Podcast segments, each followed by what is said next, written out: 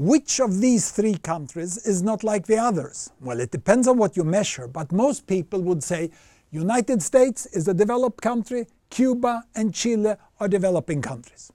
Now, I'm a public health professor, and I will answer that a little more precisely from my point of view. Eh? And I will convert this map where each bubble is a country and the size of the bubble is the population. The green ones there are the Americas. I will convert it in this way, so that it becomes a chart where instead of north and south you have high and low child mortality. And instead of west and east here you have small families and large families, number of children per woman. And this is nineteen sixty-two.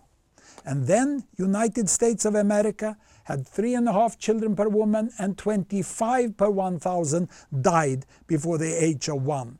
Cuba had a much higher child mortality, forty per one thousand, but Chile was way up high.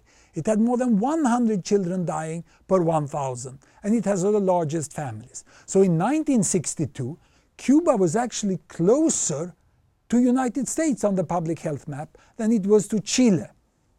And Chile was part of this big group of developing countries with high child mortality and large families, whereas United States was a developed country with low child mortality and small families, and Cuba was in between.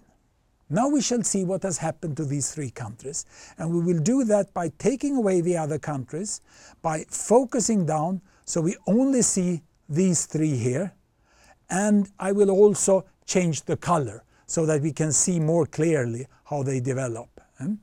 And that I will, will go here by letting uh, Chile uh, remain green, Cuba is blue, and United States in red. And here we go. Can you see, when I fast forward, how family sizes are decreasing, how child mortality is going down, and how eventually Chile is ending up down here together with the United States. And in order to see the end result of this, we have to focus once more. And we focus down into this area down here. Here we can see all three countries, United States, Chile and Cuba, in the same range of child mortality. Almost the same in United States and Cuba, a little higher in Chile. Now what is important now is to understand the difference within countries. If I split the Cuban bubble over there, this one, there, look at that when I split it, you will see the difference between the province in Cuba with the highest child mortality and with the lowest child mortality. And now I'm going to split the United States bubble here into one group with high child mortality.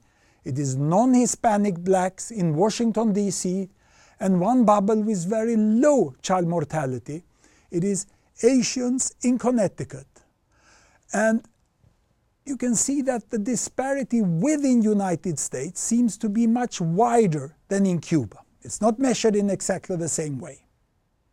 But the question now is, how is it in Chile?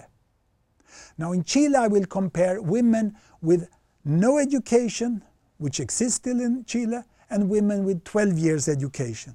And you get this sort of disparity.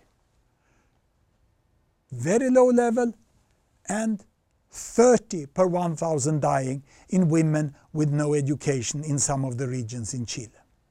So although the countries are at about the same level, the disparity within the country varies. But to answer the question, Cuba differs more because Cuba has a very small family size, almost one and a half children on average, whereas United States and Chile is quite similar today on the public health map. Now had I measured economic level, United States would be very different, high economic level, Chile in the middle, and Cuba would have a lower economic level, and I could measure it in other ways. My main message actually is, don't think about developed and developing countries anymore. You have to look into the specific situation of each country, and amazing things have happened in the Americas.